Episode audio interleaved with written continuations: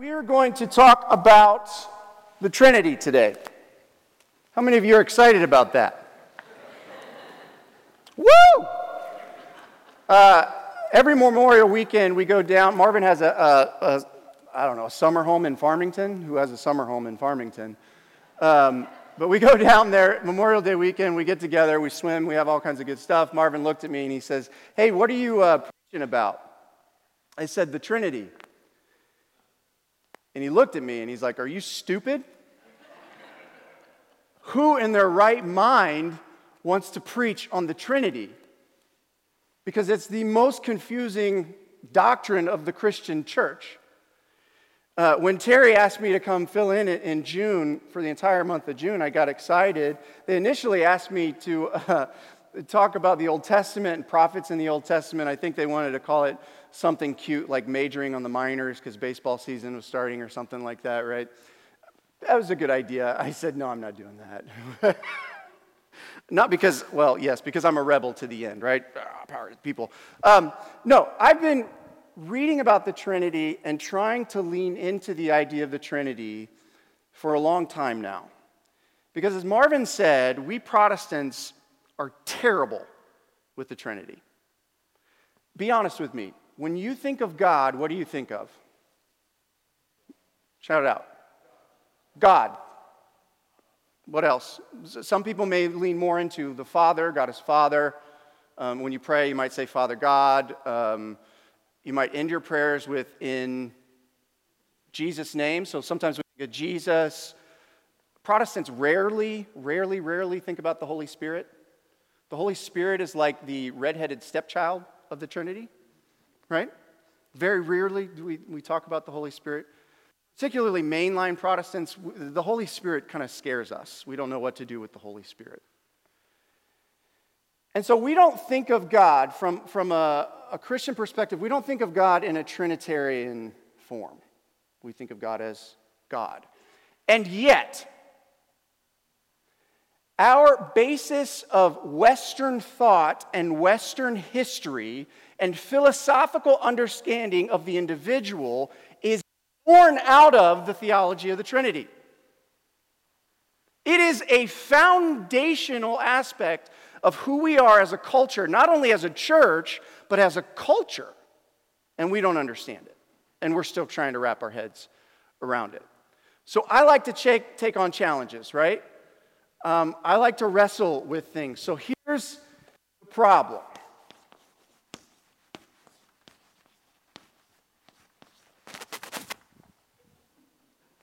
One plus one plus one equals, anybody?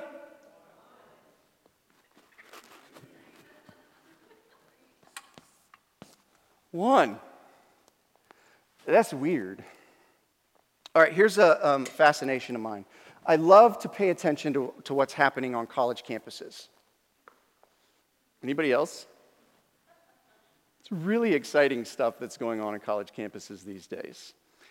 We see probably one of the most rocky times on college campuses ever seen in our history in the United States. And there's a couple of reasons for that. And here's one of the reasons why I watch college campuses. The reason I watch college campuses is because inevitably what's taught at the college collegiate level trickles down into our culture about 15 to 20 years later. You with me? So what happens, kids go off to college, they learn things, and then they come out into the workforce, and then that generation takes over, and then their ideological thought kind of trickles out into the culture. So if you pay attention to what's happening on college campuses and the ideology that's happening on college campuses, it will give you an indicator not only of what's happening in current culture, but what's going to happen in the next 15 to 20 years. There is more divisiveness on college campuses now than maybe we've ever seen in our history. Now, I don't know about you, but I tend to find myself squarely in the center. So the United Methodist Church is going through something right now. Anybody aware of that? I find myself, as a pastor in the United Methodist Church, doing my best to hold hands on both sides. And it can be kind of painful because it seems that those sides are getting further and further apart. In fact, historically speaking, from a political standpoint, we are as far apart as we've ever been since the Civil War.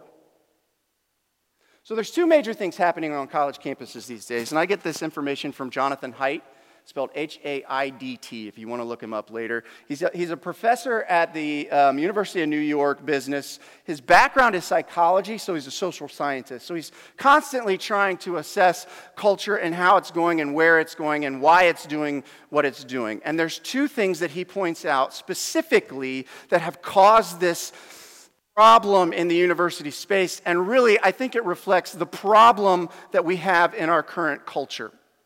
The first one is this. The first one is the generation that is going to college right now has never been more depressed and anxious as physical diagnoses than any other generation. Now, what you might be tempted to say is, well, maybe life is more stressful than it has been. Nope. They don't report any higher stress than you and I go through. They report the highest of anxiety and the highest of depression, specifically in females. We've seen a rise in female attempted suicide. In 2015, we hit a peak in the U.S. It was up 40%. So what's going on? The other thing that Jonathan Haidt points out is this. There is a political divide more than we've ever seen before. I just mentioned that. If you YouTube is a website, for those of you who don't know, go on YouTube. You can look up political divisiveness. A video should pop up. It's about 60 seconds long. And what it does is it gives you a visual of Congress from 1954 to today. The blue dots are Democrats. The red dots are Republicans. It gives a dot per position, whether it's in the House or the Senate, and then it draws a little line as to who those individuals worked with. Now, it's not surprising. Primarily Democrats work with Democrats, and primarily Republicans work with Republicans, right? You with me? Okay. However, in the 1950s, and I think this had to do with some of the major wars that were going on, you saw a lot of work being done across party lines. This is what you saw. And so what this video does is it shows you, goes through those different congressional. So it starts about like this, because you see a lot of work being done. And then as time goes, you know, the Republicans take the House and the Senate, and then the Democrats take the House and the Senate, and then all of a sudden, and here's about where we are. And you see very, very little across party lines stuff happening. So it's not surprising that we can't get anything done. And oh, by the way, in the church, I mentioned, I don't know if you know the little things going on in the United Methodism. Guess what United Methodism was born out of? We were born, quite literally, when the United States was born. So it's not surprising to me that we see the exact same divide within our church that we see at the Congress level. So, setting the stage. It's not surprising to me. Every generation believes that the next generation coming up is just going to screw everything up. Think about it. Those of you who are part of the greatest generation, you believe these boomers? They are hippies out in the fields, and they're just like floating around. And these are the people that are going to be running this country? And if you're a boomer, you're pointing at me like a Gen Xer / millennial, and you're like, all he's listening to is this heavy music, and he can't get his life together, and how in the world is he going to run the country? And then us millennials are looking at Gen Z going like, they don't even know what it's like to live without a cell phone. When was the first time you bought a cell phone? For some of you. In your 40s, some of you? 50s, okay? I got a cell phone when I was 22 years old and I had just gotten married. So I was out of college, got a cell phone. Those who just graduated college, it's like the tail end of the millennials. Those of you, when did you get a cell phone? 9th grade. Okay. Now when are people getting cell phones? 5th grade, about the average. Their own individual personal cell phone. Now that doesn't count iPads that are, you know, being shoved in kids' faces from age 2 and 3 on. I keep pulling mine out of my daughter's hand because she goes over and grabs it. There is, and we've never seen a time in our country, in history really, we've never seen a time where there's a generational divide as much as we've seen now because of technology. I mean, technology has quite literally changed everything. And we are just now beginning to cobble together some of the effects that technology is having in our world, okay? We're about 10 years out. Anybody know when Facebook started? Anybody? Earlier. Surprising, right? 2001. Okay? Facebook started in 2001. Do you know that the generation that's getting on Facebook now more than any other generation? Boomers. Boomers are using Facebook more than anybody right now. So we do see this generational divide that is causing stress and causing tension in our society. Okay, let me give you one example of this, or 2 examples. I'll give you 2 examples. Those of you who were in the greatest generation or the boomers, at what age were you allowed to go outside of your house and play by yourself in the neighborhood? Just shout it out to me. 4, 5, 6. 6 is about the average, okay?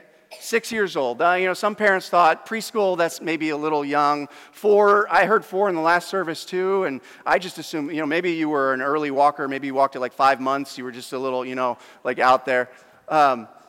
6 years old, that's about the average that you were let out of the house. That's about the average that I was let out as well, just in case you're wondering. I was born in 1981, okay?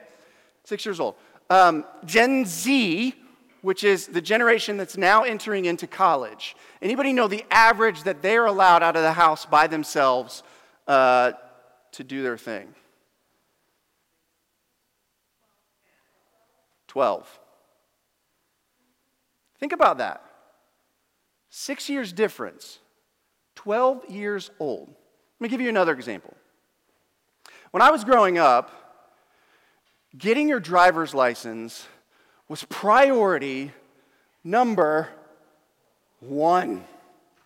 When you turned 16 years old, and if your birthday was on a Friday, you were devastated because you had to wait till when to get your driver's license? Monday. And can you imagine that if it was Memorial Day weekend and Monday the office was closed and you had to wait till Tuesday? Oh! You got your driver's license as quick as you possibly could. Why? Independence, baby! That way you could go do what you wanted to do on Friday night. You could go stroll the streets. You could, you know, lean back that seat a little bit, bump that music, do your thing. Do you know how many kids who are 18 years old who are going off to college without a driver's license these days? More than ever before. Why? Where's their world?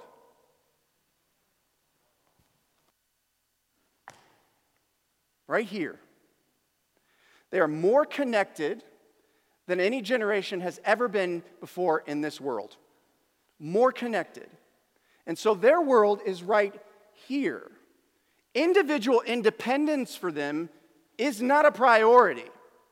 They are far more concerned about the social collective than the individual. You with me? So here we are in the most politically divided time in our country's history, except after the Civil War. It's about the same as after the Civil War, which is interesting. And we have generations that are trying as best they can to have a conversation with one another, to move the conversation forward, and yet we're starting from completely different baseline ideologies. Are you beginning to see the problem that we have here in America? One generation focuses almost exclusively on the collective. Another generation focuses almost exclusively on the individual. And so when you try to have a conversation, you end up going, and you just start talking past one another. So what do we do about this? There's another group of people who make social commentary that I love in America. Comedians. Now, comedians play a very important role in our culture. And comedians have always played a very important role in culture. I mean, you can go back to the court jester. The only one that could make fun of the king or the queen was the jester. And the jester has this role of pointing out to us, pointing out things in a way that we can laugh, yet makes us go, right? One of my favorite comedians of all time is Dave Chappelle. Love Dave Chappelle. Now, yes, Dave Chappelle is from Ohio. Yes, I am from Ohio. It's primarily where God's people are born. But that's not the only reason why I love Dave Chappelle. Okay? Dave Chappelle, about 2 years ago, came out with 4 different Netflix specials. Anybody seen them? Okay, if you have Netflix, I encourage you to go watch them. This is not where I can condone you watching them with your children. Don't do that, okay? Well, you guys need to be a little more lively this afternoon. You guys are just a little dead here. Come on. All right. Dave Chappelle talks a lot about quite a few controversial things, and he got some pushback on some of these controversial things that he talked about. And he was being interviewed afterwards, and the interviewer asked him, he said, "Are you surprised that people are pushing back?" He said, "No. There's a lot of things to be angry about right now." Right? And not only that, we know more than we've ever known before.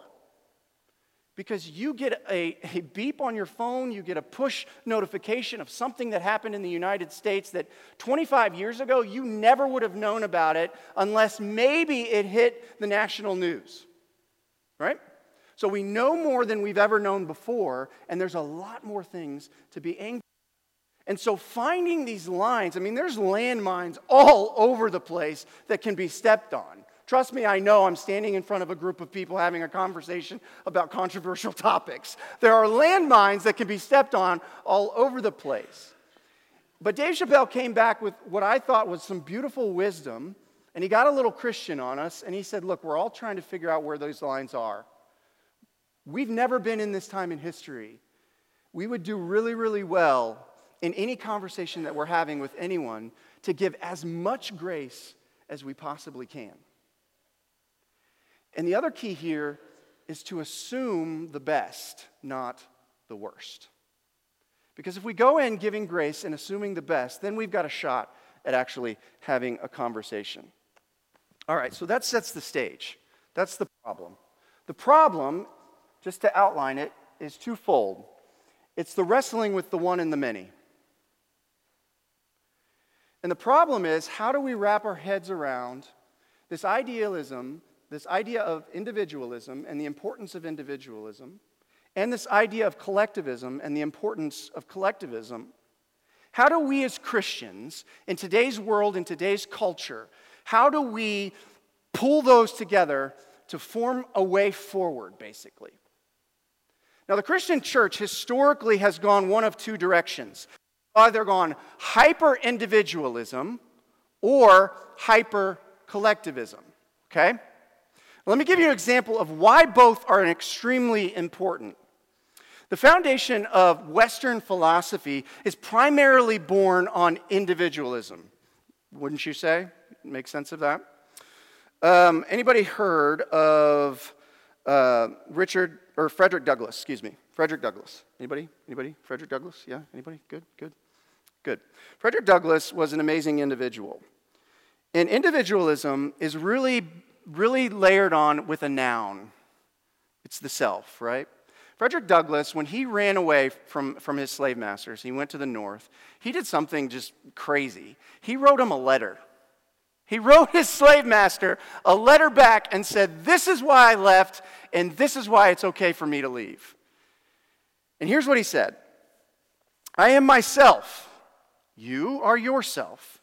We are two distinct persons, equal persons. What you are, I am. You are a man, and so am I. God created both and made us separate beings. I am not by nature bound to you or you to me. Nature does not make your existence depend on me or mine to depend on yours. You can see the importance here, right? The individual. We are bound to a certain extent, but I can't force you to do something, and you can't force me to do something in return. The other line that Christianity has gone is hyper-collectivism. And here we see more of a verb-driven.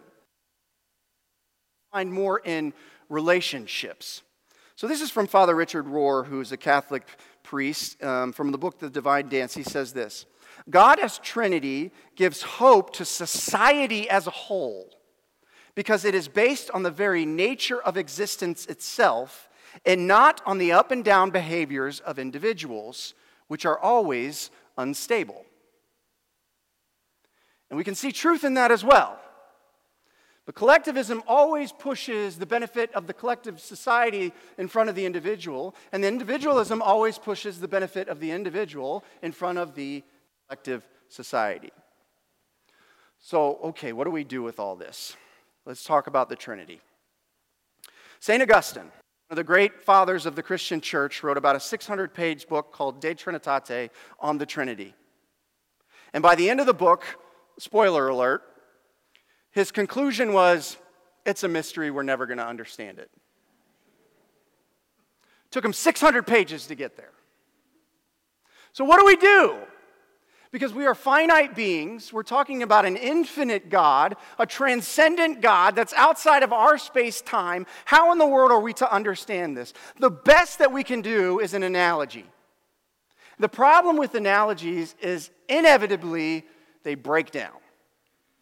Inevitably they fall apart. So we've tried throughout history to come up with the analogies of how we explain the Trinity, and they end up falling flat on their face. So here's what I want you to do. I do not want you to think that you are going to understand the mechanics of the Trinity. I promise you, if Augustine couldn't figure it out, no offense, neither can you. Here's what I want you to do. I want you to look at the Trinity as art. Because here's what art does to you. If you find a good piece of art, what does it force you to do? Use your imagination. It forces you to be introspective. It pulls some things that out of you. It gives you an emotional response. So if you can begin to look at the Trinity, the Father, Son, the Holy Ghost, as beautiful art, it will inevitably shape you towards good. All right, so I'm going to give you an analogy and know that it's going to fall woefully short.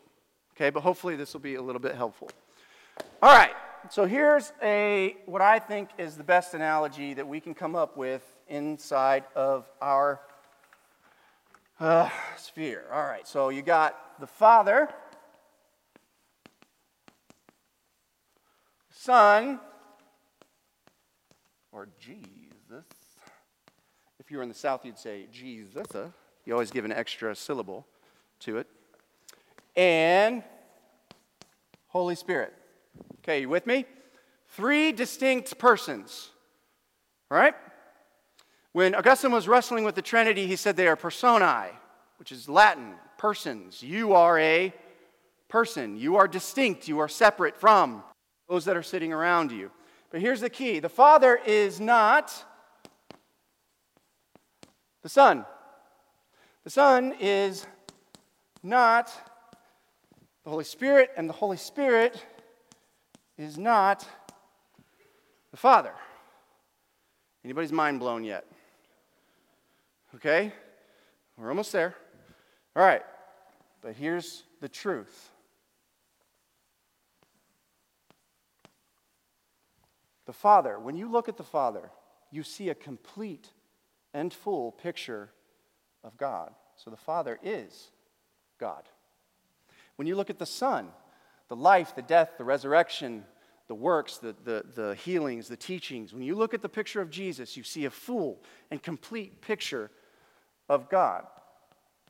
When you look at the Holy Spirit, particularly the power of the Holy Spirit to be get inside of you and to spur you on to good works and Christianity and social justice and all of these things. When you see the Holy Spirit, you see a full picture of who God is. But the Father is not the Son is not the Holy Spirit, the Holy Spirit is not the Father, but they are all God. In the Trinity, the problem, 1 + 1 + 1 = 1, I think we find the solution to our social issues. Built into the Trinity itself, our Catholic little c understanding who God is, as we see this beautiful individualism. We see this beautiful distinctive in putting value in the individual, but we also see this beautiful collectivism that all three, the Father, the Son, and the Holy Ghost, are collectively who God is. All right? I'll give you two examples that I've found within Christianity that I believe are doing their absolute best to pull these two concepts together and actual impact in the world. Because who cares if we talk about all of this from a heady intellectual perspective if we're not actually doing things in the world to make a difference, right? Who cares? What is this? The Catholic Worker Movement. Anybody familiar with the Catholic Worker Movement? Okay, Dorothy Day, Peter Maurin, 1920s, 1930s, Catholic Worker Movement starts. Peter Maurin was a French philosopher who came to the United States. He had this French idealism of personal responsibility. You have personal, individual responsibility. Dorothy Day was a beautiful soul who saw the person on the street side who had no home, who had no family, who had nothing to eat, and she said, you know what? The Catholic Church teaches me that the works of mercy is the way to salvation, and that's what I'm going to do, works of mercy. I'm going to feed this person. I'm going to clothe them. And Peter Maurin and Dorothy Day got together, and their relationship formed this beautiful picture of Christianity that personal ideals, the individual, is spawned to care for the collective. See how that works? In the midst of the Trinity, we see the individualism moving towards the collective good. The other example that I found I'll give to you is this. In South Africa, right after apartheid, you had Desmond Tutu. You're probably familiar with that name. He Anglican priest, and then you had Nelson Mandela. It was the work of Desmond Tutu and Nelson Mandela coming together after the apartheid, and they created an approach to justice that was restorative justice, not retributive justice, okay? And built in the foundation of that approach to justice was a little African word that they kind of co-opted with Christian theology called Ubuntu. Anybody heard of this word? Ubuntu. And translated, it literally means, I am because we are. Think about that. I am. I exist. I am an individual. I am separate from you. I hold value that is equal to your own and the importance of that. But I am only because we are. And so here we find another Christian tradition that is desperately trying to hold the reins between this massive individualism that's pulling us in one direction and this idea of collectivism that's pulling us in this other direction. And we're desperately trying to pull the two together. So what does that mean for you? Here's what it means for you. If you find yourself in a tough conversation, and let's be honest, most of us just avoid them because there's so many landmines out there right now, and you don't know where the other person stands, and you don't want to offend them, and you don't want to step on it, and all this other stuff. But I'm going to encourage you not to avoid it. I'm going to encourage you to lean into it, okay? Because it's important. But here's what this idea of pulling these two things together with the Trinity will do.